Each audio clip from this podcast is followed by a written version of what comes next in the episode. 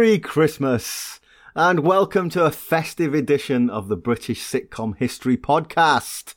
I'm Gareth and with me today as always is Alan. Hello, ho, ho, ho. Ho, ho, ho. This is funny because we are recording this in the middle of November. This is the first time I've had to pretend to enjoy Christmas this year. But ho, ho, ho. That's quite late for a Christmas special recording. Today, yeah, yeah. Well, we missed the deadline for the Hootenanny.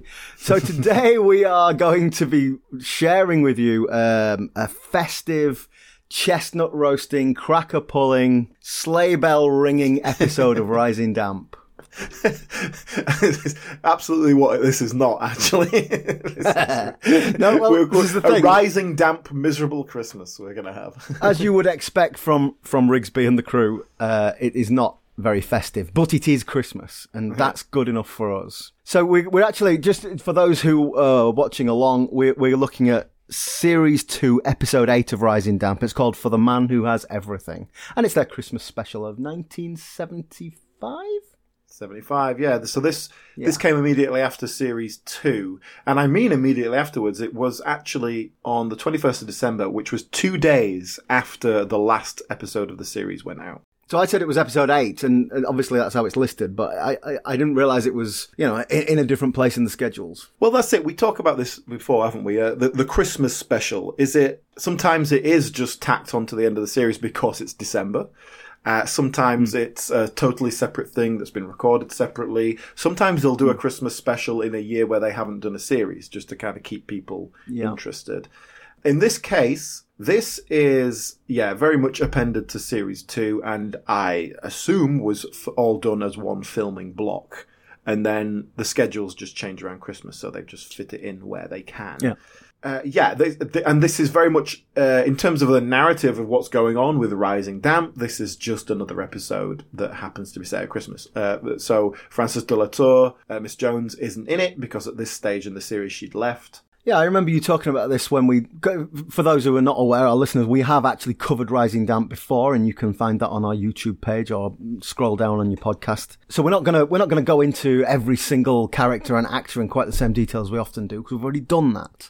But, yes, you're right. So there's no Frances de la Tour here. And I remember you talking about this last time, that she was away doing a play or something. She, she had a better offer, basically. Yeah, and so she's in the first four episodes of this series, I think, and then they contrive a way for her to leave, and then she comes back the next series. But her character is replaced by uh, by, by Brenda, who's a, a new tenant, who's essentially filling a similar role to Miss Jones. Yeah, she's in a few episodes, and um, Alan, played by Richard Beckinsale, he's after her, uh, and she's not against the idea. Uh, but I, I say after, as in, as in not caught her. well, you know what it's like in the seventies. You, you never, you, you never, Oh, you never really get what you want out of it. Uh, but uh, th- there was a bit, there's a, the whole kind of four episode arc going on here with Brenda because she comes in and they have to convince uh, Rigsby to give her the room and, and all this sort of stuff. So there's there's a whole kind of bit Yeah. of backstory here. This plays into that straight away. It's kind of assumed that we know what's going on with these characters. But yeah, she's a tenant. Yeah, she's so so I, having not seen those previous episodes, I was like, I, I, my my impression was that Alan and Brenda were having a thing, but obviously Rigsby was uh, completely oblivious to that. So they are having a thing, but that's why when she just turns up randomly, he thinks, "Oh, she's just come home." He, he doesn't go, "Oh, why have you brought a girl back?" He's like, "Oh, it's Brenda." Yeah. So as we get into this, this is very much a, a, a miserable Christmas with uh, with Rigsby, and. Yeah. uh, I, th- I think we should use the opportunity of doing a Christmas special to talk about Christmas. Of course. Again, in terms of sitcom Christmas specials, sometimes it's just a special that goes out at Christmas. It's not Christmas themed. I'm not interested in any of that. I want a Christmas themed special or go home. We want mistletoe. Yeah. We want crackers. So what you usually get is, oh look, everyone's coming together and we're having a happy Christmas despite all our, you know, usual um, conflicts. We have talked about an Only Fools and Horse Christmas special where Del Boy's dad turns up and that, that becomes the whole Yes. thing. But what we get here, even more so, is uh, anti-Christmas because the obvious thing Yeah. to do here is set up Rigsby's on his own and he's miserable and he's being his Rigsby self, and then everyone else turns up and at the end, everyone is like, "Hey, you know what? We're all here. Let's all get round the dinner table, have a nice, friendly Christmas." but we don't get that. Yeah, basically, all, none of them are supposed to be there. They all had better plans, and for one reason or another, all their better plans have been cancelled, and so they all end up back. They all end up back at the slum. Yes. But there's still a crucial difference in that all the others have got someone. like Brenda and Alan are together. Philip's brought his girlfriend. And it's just Rigsby who is ultimately, as ever, alone. So we get in the opening scene Rigsby alone, and so we have Vienna the cat, his pet cat, who Oh he yeah, of course. Of course, to, Rigby's gives him a never alone. There's always got Vienna. But that gives him a great opportunity to monologue, which is uh, very useful. For I do like this. I, no, I, I do. I, I sort of noticed this as I was watching it, but it's it's something that Rising Damp does well because he's got that cat. It, it does give him license to Mm. soliloquize, if that's not too grand a word. Something also does in Fall and Rise of Reginald Perrin, by the way, talks to the cat there. Yeah. very, Yeah. very uh, same thing. Uh, yeah, so Rigsby, he understands that he's not popular, right? And and Yeah. he knows why. He he's not under any illusions here as to oh my god, why don't people like me? He knows he's a miserable git, and everybody Yeah, hates him. yeah. And does he care? I think he would. He kind of likes the idea of having you know a few friends around at Christmas, but not But enough to put the He doesn't in. like the idea enough to change. Yeah, exactly. and so, when he has a chance at some human contact, where because the milkman comes knocking on the door, he hides in the larder. Yeah, because he doesn't want to give him his Christmas box. He don't want to pay him a shilling, so uh, so he hides rather than talk to someone on Christmas Day. Let me ask you about this, right? You're a bit older than me. Uh, the old Christmas tipping. So basically, service trade, tradesmen, postmen, milkmen, the bin men, you give them a little something at Christmas, right? I, I, I, I mean, this has not been a thing in my life. I mean, it- feels like No, an well, I remember it being a thing when I was a kid. I remember mum, you know, giving money to the, the, the milkman or whatever. But I, I think part of the problem now is I, I don't have a milkman. I haven't had a milkman since the 80s. And like, I don't know who my postman is. I suppose I could, I could tip the, like the, um, every delivery driver, but, well, I left your tip, mate. It's in next door's recycling bin. Here's a photograph of it. Social commentary from Gareth. A bit of social commentary. yeah. I, I don't want to give the impression that I'm I'm as tight as Rigsby. I'm, like, I'm not hiding from the postman. I just I just never see them. Your letters might be delivered by a robot. It's possible. For all I know, they could be like those little co-op cars that go around the uh, around the estate. But I do think it's a different attitude. But, but I've got a friend who's a, a postman. He's in his fifties, been a postman for years, and you know he'll he'll bemoan the fact that it's not like it used to be. It's not like you got the same community spirit. And I think I think that's true. I think a postman used to be part of the community. A milkman was part of the community, knocked on doors, knew everybody, and they've they've got quotas now, mate. They've got quotas to fill. Can't start around. Can't hang about. We saw this, was it in one of the Till Death Us Do Part films, I think, where the milkman, it was played by Roy Hood, but the, the milkman comes round and he was taking bets on He his was- round as yeah, well. yeah, he was the bookie he had as all well. sorts of side hustles I like going that. on, yeah. No, I think, in all seriousness, the nature of the service industries has hmm. changed completely, and it's you know it, you haven't got that personal service in quite the same way anymore. I've been watching Keeping Up Appearances recently. Spoiler Oh, alert for interesting. what we're I doing wonder next series. so, um, uh, but in that, like, that's a regular gag that the milkman or and or the postman comes round and they like terrified that she's going to come out. Oh, they hate her. them. Yeah, which I'm not going to get into. We'll get into this in our episode, but yeah, just Sure. just put the milk down and walk away. You don't have to be polite to her. Yes. like why are you being so Yes. Tolerant? Yeah, well, let's not get into understand why the keeping neighbours appearances. have I've got so be, much but to yeah. say about this. Let's Yeah, wait. right. but yeah, it was like that. It, that was the nineties, but that was very much like this is something people can watch and relate to. The postman coming round, and uh, and it, it it just struck me watching that. I was like, oh yeah, she's sort of excited that the post is arriving. That's something to do in her day. It's like, oh, that's a very different life, isn't it? But how many emails do you get a day? Yeah, it's the same principle, isn't it? You know, you you have to deal with this stuff.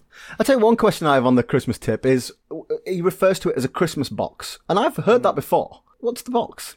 What's the box? Like, there's no box involved. It's a, it's a, a coin, or you know, it's a bit of money. It's not a box. I wonder what the origin of that is. I did look it up and I couldn't find anything. If anyone knows, tell us why is it a Christmas Old box? people, please tell us. Yeah, yeah. What's the Christmas box? Okay, so before we talk about the postman himself, I just want to go back for a bit of um, in-depth scrutiny on the table. What did you Oh. notice? What is on the table in front of Rigsby as he sat there celebrating Christmas on his own? I don't think I did. No. So, firstly, he's got some shop bought mince pies, which I think is a ruthless extravagance for Rigsby. yeah, I'm saying this because when I was a kid, my mum used to make mince pies. And I remember buying some mince pies once as an adult and getting no end of grief for wasting money. but here's the other thing. She used to cook mince pies all year round. I loved mince pies when I was a kid. And I, I was genuinely married before I learned that mince pies were a Christmas thing. I just thought they were a thing that your mum made. With Rigsby, he he's no cook, is he? He's not cooking for himself. He's got no wife to do it for him. So maybe he does rely on on the shop bought things, So he's pushed the boat out and he's gone out and bought some mince pies. There's also an unpulled cracker, which gets pulled later. which gets pulled later. There's a bottle of Double Diamond beer. You know the Double Diamond theme song? Go on. Double Diamond works wonders, works wonders, works wonders. Like that advert, I haven't googled it, but I bet that advert ceased being on the air before I was born. But I know that because my dad used to sing it. And then there's another bottle, and I got to be honest, it took me quite a bit of googling to find this because it's half uh, um, it's half obscured. It was a bottle of Lysander Medium Cyprus Sherry. Ooh. Jesus. I mean, I, d- I don't know much about sherry, but I thought it was Spanish. It was from Jerez. Like, I didn't know you could have Cypriot sherry. Although all the best stuff is from Cyprus. I bet that I bet that was paint stripper. Yeah, I bet that's. Do you think that that was the well-known cheap one? See, yeah. Well, whereas I thought I sort of pulled a face at the mince pies and thought, would Rigsby buy that? The the Cypriot sherry, yes, Rigsby would buy that. Yes. Some nice detail there, but yes. So, um, so the postman's arrived and he's hid from him, but then he got he, he got caught out, and the, the postman arrives. Who's the actor? He looked a bit familiar. The, the actor who plays this postie. it's Larry Martyn. He's been like in one episode of everything. You know, he's that kind of actor. uh he's best, probably best recognised. He's in Are You Being Served for quite a few episodes. He's he's that like the he's the maintenance man or something. You know, he's one of those guys walking around in a brown brown overcoat. General uh, semi-regular in Are You Being Served? He also, just Yeah. as a sitcom thing, in in some of the radio versions of Dad's Army, he plays Private Walker, the James Beck role. Uh, after James Beck died, a, a sitcom connection there as well. But yeah, I mean, you look at his CV is uh, yeah one episode of pretty much everything that's ever been made. Well, there's a, there's a good joust now between him and Rigsby because obviously he's there for his tip. That's why he's he's come through the door rather than just leave the milk. Yeah. Rigsby knows this, and so Rigsby's best form of defense is is attack. He goes on the offensive and starts starts complaining about oh he's not got his double cream and all, all this stuff, so he doesn't have to cough up. Look, I'm set up, sorry. I'm I'm not going to ask much from that. I thought it could depend on me double cream. Yeah, but it's the first time, and I've never let you down before, have I? You've never let it. We've never had the right look since you came back from the Costa Brava. Flashing your suntan, singing Viva la Spaniard at six in the morning. I, I, I very nearly complained to the dairy, I'll tell you that. Oh, I see, I see. I suppose you think milkmen shouldn't go to the Costa Brava, I eh? shouldn't. It gives them ideas. Get an attack of the manyanas and start forgetting the double cream. Fair enough. Want to get me Yeah. double cream at Christmas? That's when you order it, right? That's when you want it. An extravagance. He finally relents and he gives him he gives him a coin. Is it 10p? I think it might be 10p he gives him. An old a big 10p. old, big old coin. We don't have any more. Yeah, I think it might be. There's also a. There's also, I'll give you another tangent here. Did you hear him? Rigsby calls him a lotus eater. Yes, I didn't know what that meant specifically. Well, I I have looked into it, my friend. so the lotus eaters. This is from Greek Greek mythology. Uh, Actually, in the Odyssey, which is it's the second mention we've had of the Odyssey recently. Do you remember I asserted that, that Dave Lister is actually Odysseus? Yes. Know, I've Red Dwarf episode. Well, anyway, this, the, the lotus eaters were people who lived on an island, and basically the only food source was the were these lotus flowers, and they uh, it's like a drug, they're a narcotic, and so it messed them up, and they were all they they, they were sort of legendarily lazy, spaced out stoners, basically, and it's sort of come to mean you know seekers of pleasure, if you like. yeah. So we do we do have a nice little bit of sparring with the with the milkman, but then we have another Yeah. someone pop in the the post lady. Gwen. Yeah, the character's called Gwen. But yeah, I, I was like, who, who is this? Like, she's she's basically. I'm going to use the language of the time. She's the post girl. Yeah. Like I know she's a fully grown woman. I understand that, but she's young and she seems to be dressed as some sort of girl guide. is this what postal workers looked like in the seventies? She's got a beret on, which is like she's from the Royal Corps of knee-length skirts or something. but she, she's got this beret with a cap badge. And she's got a, a, a GPO badge on her lapel, which is, I looked this up, it's a postman's security badge. And apparently, like, back in the day, pre-privatization, all these state employees had to have this, you know, I suppose it's like a policeman's number, isn't it? Policeman's badge. Hmm. So I, that, that really struck me as odd. And I was like, well, what is this character? But basically, she's just the postman. Yeah, and I assume that is the uniform. That's not something you're going to make up. You just No, go and get a uniform, don't you? It's a contemporary set. But it was really jarring to me. Uh, Not, and, and again, it's not criticism of the show. Posties in the 70s look very different. Well, I think it might be post women uh, in the seventies. Yeah. Yeah, yeah, I think if you saw postman, it's just like yeah, flat shoes and black suit trousers and all that. But yeah, it's like oh, we've got women now. We have to put them in a little beret and a skirt. I guess. yeah, maybe. uh, yeah. So playing the post woman here, it's Helen Fraser. Mm-hmm. Again, someone who's been around, uh, you know, all sorts of sitcoms. She's in, she's in Billy Liar, you know, the the film Billy Okay, Liar, yeah. the film version of it. That's what kind of what she was best known for uh, as a young actor uh, with Tom Courtenay. And then she's in The Royle Family, in one episode of The Royle Family where Dave, his parents, come round, Oh, yeah, I remember that and they're played by Helen Fraser and Tom Courtenay. well, I never. Uh, yeah, just one episode, I believe. Uh, but she's best known because she was in Bad Girls as a regular uh, in that for a long many years. So um, that's what she's that's what people might recognise her from. So she's very obviously flirting with Rigsby, which, a couple of things. Why? Yeah, why? but then, but then, secondly, he's completely oblivious to it, and I think it, he's oblivious because he's being very defensive because he's not got any Christmas cards. Like he's not received any Christmas cards, and she's got this one for him. Uh, But but he's like being all defensive about not having all these cards, and he's pretending he's you know he's hidden them or whatever. I simply had to pop in with this. I think it's a Christmas card. What's so unusual about that? After all, it is Christmas. Yes, but- Yes, I'll put it with all the others that have deluged upon me this festive season. Thank you. There aren't any cards, are there? You see, I pass this house every day. I couldn't help noticing. I've seen your face pressed up against the window, and I longed to bring you a card. That's why I was so delighted when that one turned up. Have you been drinking? No, certainly not. He's he. Why is he so oblivious to the fact she's clearly being very flirtatious? Maybe he can't believe it either. Yeah, he just just doesn't compute. she's after she's after a, a Christmas box. Yeah, he offers her a drink, doesn't he? Mm-hmm. And she says, "Oh no, I don't drink. I don't drink, Mister Rigsby. Not when I'm riding my bicycle." Oh well, it is Boxing Day. I thought you might have had the hot stirrup cup. no, that was one of those jokes that didn't land for me in the sense that I didn't understand what it meant, but it made me laugh just because of the way Leonard Rossiter delivered it. It had, it had the perfect tempo and delivery of a joke, even though I didn't get the joke. Well, Leonard Rossiter, I mean, obviously we talked about this when we did Rising Damp in more detail, but his energy as, as Rigsby is just fantastic. It's He's amazing. he's so jittery all the time, and the tone of jitteriness changes. So when he starts later on, when he's trying to you know seduce someone, or he thinks he's going to Yeah. get his end away or whatever, like the, he's still jittery and kind of nervy and all that, but in a Yeah. different level. Yeah. It's sort of moving up and He's down. brilliant. He, I mean, you know, again, uh, breaking news: Leonard Rossiter is good. Shocker. Yeah, yeah, yeah. But he is brilliant. Yeah. Leonard Rossiter is always very solid, whatever you see him in, but I feel like Rigsby was the perfect fit for him. And it's Yeah. difficult to imagine anyone else doing it. I've seen occasionally clips of people doing a bit of Rigsby, you know, an impressionist or, you know, it's like someone Hmm. doing a stage play or something like that. But it's like you're just doing your best version of Leonard Rossiter. It's a caricature, isn't it?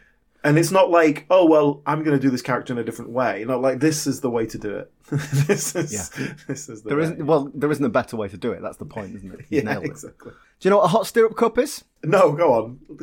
Tell It's a drink. It's a cocktail. it's a. It's like a like a hot toddy sort of thing. It's whiskey Yeah. and Cointreau, but it's you know you'd have it hot, Christmassy type drink. I didn't know that, but it still made me laugh. We do get a little bit of exposition here now. He tell he tells Gwen that he should be at his brother's, but they've basically fallen out, and that all of his tenants are away, so he's home alone. Hmm. And now Gwen puts her hand on his leg. Oh, yeah. And he, the penny drops. The penny drops for Rigsby, but he completely blows it by coming on too strong.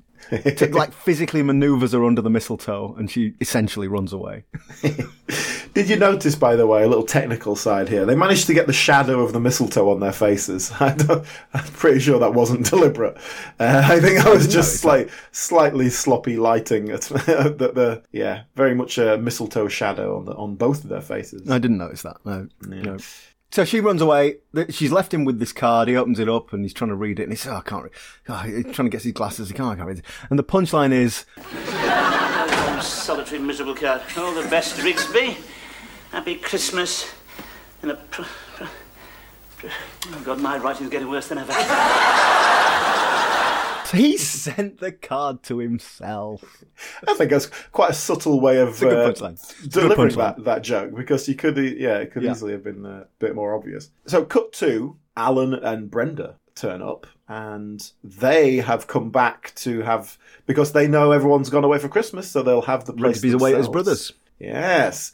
And the so these are the two tenants who have been um, having a bit of a dalliance with the with each other, but obviously having to hide it from Rigsby as he wouldn't approve of such thing. So it sounds like they've just come from Alan's parents' house because Brenda's didn't get on with Alan's mum. And there's a nice line here.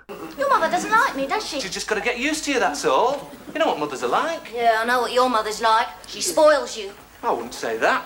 Why does she blow on your potatoes? Again, Which is a, a beautiful double entendre. And Yes, again, just delivered, filthy. delivered perfectly. Like written down, I just read that from my notes. And written down, it's not that funny. But yeah, very good. Very well delivered. So our whole thing with Alan is he's, you know, lovelorn but a bit useless and naive. Yeah.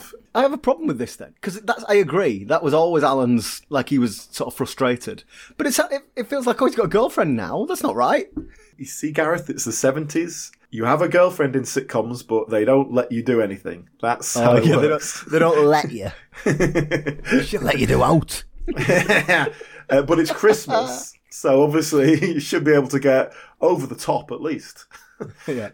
Well, well, Alan wants to get jiggy, but, but basically Brenda's bloody freezing because the house is freezing because it's winter and Rigsby's got no insulation. So Alan decides he's going to go and borrow Rigsby's fire. See, it's a sign of middle age that I, I can't have sex in an active draft anymore. You have to put a jumper on. yeah, yeah. These are young people, Gareth. They, they, they can do Exactly, anyway. that's what I mean. Brenda's too young to be worrying about that. Caution She- to the wind. Well, it's because he, he wants her to slip into a little negligee and uh, you know, negligee. Yes, it's going to be freezing. So Alan goes downstairs and, of course, bumps into Rigsby, who he thought wasn't going Yeah. to be there. So we get a bit of uh, back and forth here, and the one thing we get is that Rigsby bathes every Friday, whether he needs it or not. Here's a question for you. Would you eat a sandwich that Rigsby had made for you? See, all I can think of is uh, Albert Steptoe, oh. like making, dropping his fag ash in a cheese sandwich. Exactly. Making That's for what I mean. Albert Steptoe sandwich I would not eat. I don't think Yeah. I would eat a Rigsby sandwich either. What about Grandad off of Only Fools and Horses? Absolutely not. The thing is, if you wear fingerless gloves all the time, who knows what's getting in those things? So yeah, Rigsby's uh, still defensive. Christmas is a big fiddle. I don't believe in it, but they do pull the cracker, and I like this as a nice moment. Alan wins the cracker, and Rigsby just snatches the thing off him. I bloody paid for it. I was wondering about that. You know, I was I was thinking if they rig this up so they know which way it's going to go, or they're going to pull the cracker. If Rigsby wins it, he goes, "Yeah, I see, I won," and then if Alan wins, he just goes, um, "I'm having that." yeah. I did wonder about that actually. So Alan, who's the, who's uh, who's the, actually down there to essentially nick Rigby's, Rigsby's fire, has to mm. think fast, and says he's got a present for Rigsby, and it's the bath salts that he'd got for Brenda. and that, that hence the bathing conversation. Rigsby thinks mm-hmm. is he's trying to tell him something. What about the Martin Bormann thing? so, if, if for listeners, if you haven't watched, there's a, there's a there's just a really odd line in here where Rigsby says, "Oh, you know, they'll write on the front gate, Martin Bormann lives here." I, I, I, I didn't really get that. Martin Bormann was Hitler's private secretary. Yeah, he's a high-ranking Nazi, but was he Yeah. f- renowned for being uh, a bad neighbour? Why? apart I mean, from the Nazi would- thing. Uh, yeah, I mean, it's not a great start, is it? But That doesn't mean he's playing music loud. I mean, Hitler's private secretary, that's like, uh, that's like Bernard from Yes Minister, but for actual Hitler. Well, I think that, uh, yeah, the, the whole thing that certainly in his later years, Martin Bormann controlled who got to Hitler, didn't he? He got who got the Yeah. access, and so he was a, Yeah. a, a- became a great, powerful figure in the whole. Well, Alan. I've, I've actually Googled it and I, I've got more insight here. So, Ooh. in 1973, just before this was filmed, they found Martin Bormann's remains in Berlin and they'd identified him with like dental records and he'd got a broken collarbone apparently. So they, they, they found his body. But was there an idea that he'd fled and he'd, he was living somewhere in Leeds under an assumed name? Is that, is that the idea that he might have been? Uh... Well, possibly. They'd never, they'd obviously never found his body until then. But I, I, I don't know. So is, are we saying that Rigsby is d- d- difficult to identify? Need, we need dental record. I don't, I don't. I still don't get it. Like I understand why it was a more topical reference then, but I still don't really understand the reference. Well, that's what I mean. If, if maybe if the, the kind of the idea was that Martin Bormann was one of those Nazis who had managed to flee and had hidden away somewhere under an assumed identity, Maybe.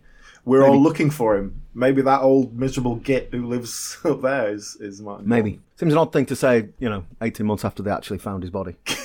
Topical gags. Anyway, back to our episode, and we've got these two grumbling at each other, and Brenda walks in. Uh, yes, uh, much to her surprise that uh, Rigsby is there at all, but of course Rigsby assumes that she's come looking for him in her negligee. Do you want to describe the flimsy negligee? Uh, 70s nylon. I mean, there's a lot. There's a lot of negligee. Like it's not revealing at all. She's not an unattractive woman. There's nothing wrong with it, but it is not. You know, it's not sexy particularly. it's 70s negligee, not 80s negligee. What we saw in the likes of uh, Up the Elephant or Chance in a Million was a lot more Yeah, revealing. yeah. None of that. Just seven years later. But I, there's quite a, it's quite a nice bit of comic. I suppose it's physical comedy when she walks in and just immediately goes ah and turns around like she sees Rigsby and just legs it. It's good. It's good stuff. It's good uh, business. Rigsby assumes Brenda has come to um, seduce him on Christmas. Uh, uh. Yeah, obviously. wh- Why else would she be there? Why would he think that? I don't know. But uh, he also she promised him Well, because she just walked kiss. into his room in a negligee. yeah, but in July she promised him a kiss at Christmas, so he's he's ready for that. And like an elephant, Rigsby never forgets. And he goes up excited. By the time he gets there, she's changed into uh, streetwear again. Uh, Yeah. that doesn't that doesn't put him off though. Uh, so yeah, we get again we get another little scene there between them. Can, can I just uh, just before that, before he goes upstairs, Alan's trying to discourage him, and there's a great line from Rigsby. This is different, you see. This is Christmas. It's a time when a woman needs a man. When they, when they start getting emotional, they start lowering their defences now. Oh, it is just like VJ night all over again. VJ night? Yeah, well, uh, Japan wasn't the only one that surrendered that night, okay? It's just such an such an opportunist. Yeah, yeah, yeah, yeah. but also, you know, let's. He, he's he's reliving the glory days there. Thirty years since VJ Day. This is Thirty years, and that's his anecdote. that's his last time he uh, yeah he had a good night. So, so yeah, he, he goes upstairs. He's coming onto it. He gets rejected. He gets bath salts, is what he Yes, gets, salts, which is not what he was went up there for. And um, unfortunately for old Vienna, he kicks the cat in frustration as he leaves. Yes, classic bad guy maneuver. Kick the cat. Yeah, yeah. But then we get Philip turning up. Yeah, so we cut back down to Rigsby's room. Alan's in there blowing up balloons, which is the business he's doing. Um, and yeah, Philip arrives, uh, which is good because Don, Don Warrington's great and Philip's Philip's a good present. I was getting a bit worried we weren't going to see him. Philip, as with Alan, has turned up thinking the house is going to be empty and he can have it to himself with his lady friend, Lucy, who he has brought back with him. But we don't see yet. We haven't seen her yet. But the idea is not that, oh yeah, she's coming into our room and we're going to shack up. He has promised her the spare room. Yeah, that we've got the whole house to ourselves. Why don't you come back and you can have the spare room? What's going on? Uh, Gareth, it's the seventies. Okay, you have to you have to take it gently. You see, and uh, so the idea is he this is a lady he's trying to get on with, and if she's living in the house, that's going to make that all a lot easier. But also, it means Yeah. if you invite her around, it's like don't worry, there's a spare room, everything, no pressure. Okay. Yeah, so Alan reveals to Philip that Rigsby is indeed home. Philip's mortified. He's not really sure what he's going to do now. But he, but he does think, well, I'll just ask him nicely. You know, I brought him a Christmas present. And he's got this. He reveals this sort of bottle uh, of liquid, which is wine from my country, the old jungle juice, as Alan puts it. Yes, and as, as far as we're aware, Philip is a prince of some African tribe of non-specific um, Well, we, we debated this on our podcast last time, you know, whether or not that's true. But as far as Rigsby's concerned, it's true. And as far as the audience is concerned, it's true. Yes, regardless of what may be revealed at some other point. There's a, there's a good insult here, by the way. When they're talking about Rigsby, Alan says uh, Rigsby has no luck with women. If he played blind man's buff in a harem, he'd end up with a eunuch. That's good. So the the setup is this: Philip has got a girl on her way, Lucy. Mm-hmm. He's bought the bottle of jungle juice as a mm-hmm. Christmas present for Rigsby that he hopes will mollify him. So he goes upstairs, finds Rigsby on the stairs, and uh, he tells him he's left a present for him downstairs. Hmm. In the meantime, Philip's girlfriend Lucy arrives. but she's black. Oh my god, Alan. she's black. She's black. so this is really weird to me because Alan is like open mouthed. Oh my god, she's black. Ca- can't believe it. But like, he's met Philip, right? well, okay, look, right. So this is a even in we watched Game On recently, and even an episode of that, which was from '95, the Mandy character brings a, a black boyfriend home, and yeah. uh, Matt says, "But he's black." And she goes, "Oh my god, I hadn't noticed," like sarcastically. Yeah. And like nothing comes of it, but it's noted that he's black, and she and he and he's like, "Oh, you're going out with a black guy." Now that's Yeah. 1995. That seemed weird to me watching that. In the 70s, I I would believe in a standard white person sitcom. Someone comes home with a black girlfriend, they go, "Oh my god, she's black." I I get I believe that. However, because Philip is black, him taking it with a black girlfriend feels like that wouldn't be even mentioned, would it? Um, uh, I, yeah. I feel like Alan's reaction is disproportionate. Like I feel he's, he's it's like he's shocked that Yeah. Philip's girlfriend is black. Like, and that doesn't seem shocking to me. yeah, I don't know. It just it doesn't quite tally, does it? Anyway, so there's, there's a little bit of awkwardness when he says, "Oh, I didn't, I, I didn't realize you were going to be um, uh, uh, so early," you know. And she's like Philip. She's got a cut glass accent. She says she's from Northampton. What you doing? Uh, I'm, uh, I'm blowing up balloons. I'm not very good at it, really. I keep getting a mouthful of carbon dioxide. And why do you do it? no, I don't know. I, oh, well, it, it, it is, in actual fact, uh, one of our customs. Uh, I don't suppose you get this sort of thing in Africa. Oh, I wouldn't know. I come from Northampton. Alan bolts because that's what he always does when he's uh, under pressure. And Rigsby arrives, Yes. and here is the absolute comic tour de force of the episode because Rigsby thinks that this African princess is the gift that Philip is giving him. Yes. My yes. God, Which is a bit of a big present. What a, a, a slave? a Yeah, human being. kinda. it's too Kinda. much, isn't it? It's too much. What do you get them next year? what do you get for the man who has everything? a sex slave. It's your classic bath salts sex slave mix-up. Story as old as time, Alan. Yeah, yeah. And Rigsby, Rigsby's trying to talk to her, and he's sort of, you know, nervously racist. He's showing her how water comes out the taps and all that sort of thing. I think you'll find things pretty easy round here. Will I? Yes, there's no walking for miles with a pot on your head, any of that rubbish. Nervously a racist is a good way of putting it. I, I, my note was, wow, they're really ramping up the old racism here. That- I mean, okay, look, we discussed uh, at length in, when we did Rising Damp in terms of the racism that's in it and how it's worked and how it feels odd 50 years later. No, but I'm quite comfortable laughing at this. I'm quite comfortable laughing at this Yeah. because we are laughing at Rigsby. He's a fool. She's got all the power in that room. Yeah, As Philip always has all the power in their interactions. So I'm comfortable laughing at this silly racist old fool. I don't think you wouldn't make this now. You wouldn't put this on telly now as it is. But it, it's all right. It's it don't feel like watching Alf Garnett. You get uncomfortable. It don't feel like that to me. Yeah, I think it definitely sort of slips into that slightly, just because. Yeah, we are. We, we all recognise that Rigsby is the fool, but he sort of says and does quite racist things, and Yeah, there's very little comeuppance in terms of that. So I think it's it just feels slightly uncomfortable. But true. maybe if I was a black person who'd grown up in the seventies, I would feel slightly harder about it. but uh, but I yeah, don't. We- basically. I grew up in the 70s. I think we're qualified to talk about racism in the 70s. yes, I grew up in a in an area of ninety nine percent white people. Know Yeah, okay. No, no, listen, I, I'm joking. I agree. I think we, we're obviously coming to this from uh, our perspective and our perspective alone. Certainly, we, we're having some fun with race here, uh, but Rigsby is the fool, so I think largely it's okay.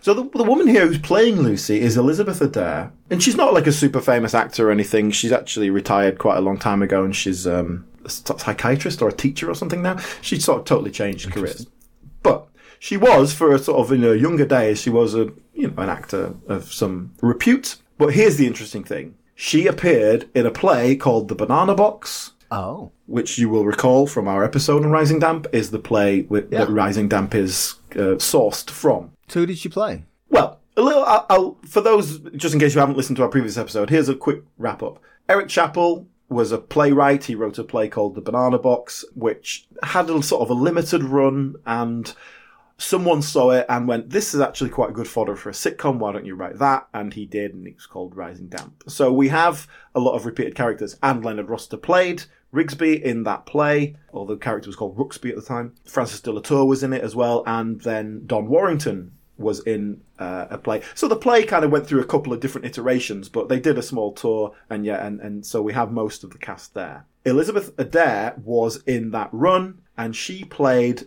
the character who is in the play who doesn't make it into the sitcom. There's one ah. character who doesn't make that cut.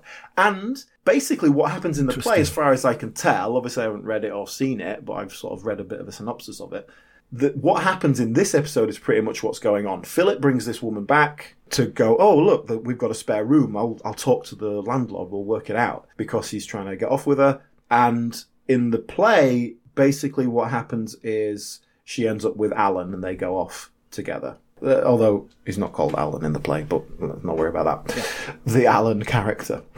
And that's because in the play, the, the Philip character is revealed to not be an African prince at all, but is actually from Croydon, and it kind of ruins his reputation, and so everyone else kind of like thinks he's a loser. Alan and Yeah. uh, Lucy, they're just like, ugh, pathetic.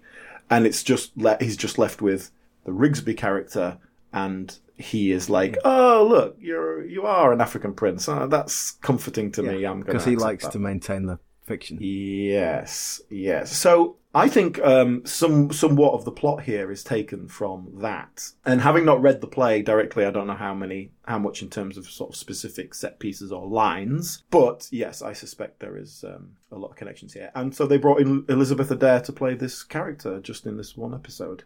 Elizabeth Adair is from Newcastle. And it just Oh, stuck out to me because, yeah, you can tell by the accent, right? Isn't, hang on a minute. Don't I remember Don Warrington was a Geordie as well? Exactly, because I made that same joke when we talked about that. Like, Yes. Why has he got such a cut glass accent when he's from Newcastle? Yeah. Yeah. And the interesting thing is where the play, when they did the play, they ran, they did a few shows here and there, but one of them was in Newcastle. And that was where someone saw it. A a producer from ITV saw it and sort of suggested it could be a sitcom. So there's a lot of Newcastle connections to this. But Oh, okay. it wasn't like it, the tour didn't start in Newcastle, so they weren't like based there and thought, "Oh, we'll get local actors." I Mm-hmm. think it's just coincidence. Yeah, yeah. That's interesting. Well, okay, let, us go back to the scene. And the plot of fairly unravels quite quickly, and the, the episode finishes, you know, we get all the callbacks and all the edges tied together. Hmm. The others arrive, and the plot unravels that she's not the gift. The bottle of, of wine is the gift. She he's already promised her a room, so she they get their own way that she can have the spare room. Rigsby drinks some of the jungle juice, and there's a there's a great bit of business from uh, Leonard Rossiter playing, you know, man drinking heinous alcohol. Yes, and it is it is wrapped up very quickly, isn't it? It feels a bit too quick. Yeah, it's like they're running out of time because we also Yeah. then get like immediately we get Gwen who comes in. The, you remember the postie from earlier? She's no longer in uniform, and she's basically saying, "Oh, I'm out of uniform now, Mister Rigsby. You know, I, I'm, here I am." And she's all flirtatious again. She's under the mistletoe already, Mm-hmm. and then the milkman appears. Remember him? and he jumps in and kisses the post lady, and Rigsby misses out again.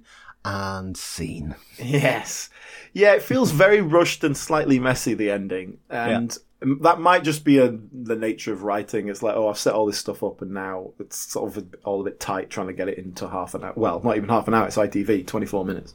So Yeah. yeah, perhaps it's just you overwrite something. But given how much setup we have about how many gags we get out of him thinking, oh, she's the present, when it he realizes that it's not, it's just like he's just like, oh yeah, yeah, yeah. He, there's no kind of comic misapprehension about it, no confusion. He doesn't have to suddenly pretend that that's not what he thought at all. Uh, you know, it, it's just very rapid. And and even with the with the post lady, could, could, could we have let Rigsby had a kiss at Christmas? Would that have been so bad? Could we have had a happy Christmas?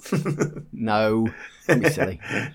But yeah, as we talked about earlier, it's a miserable grey Christmas for Rigsby. And that is uh, at odds with what I would expect from a sitcom kind of Christmas thing. Because even in something like Time Gentlemen Please, remember we looked at the Christmas special of Time Gentlemen Please? Yeah. And there's a sort of slightly cynical edge to that because, you know, everyone ends up at the pub, so they're all together in this kind of family Yeah. unit, uh, such as it is. But, you know, the very ending is is the pub landlord telling them all to shut up and enjoy Christmas while he serves the food. Yeah, so they're all arguing.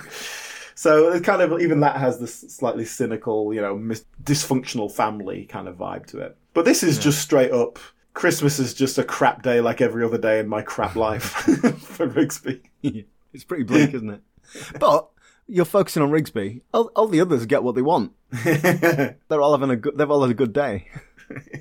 And that's Rising Damp, right? That's rising damp right there. Yeah, it's a it's a pretty grim day for uh, for for Rigsby. It's a grim Christmas. What's your what's your grimmest Christmas memory? Oh, God. Sitting in my bedsit in Brighton. All alone. hoping that a shop might be open so I could buy some cheese.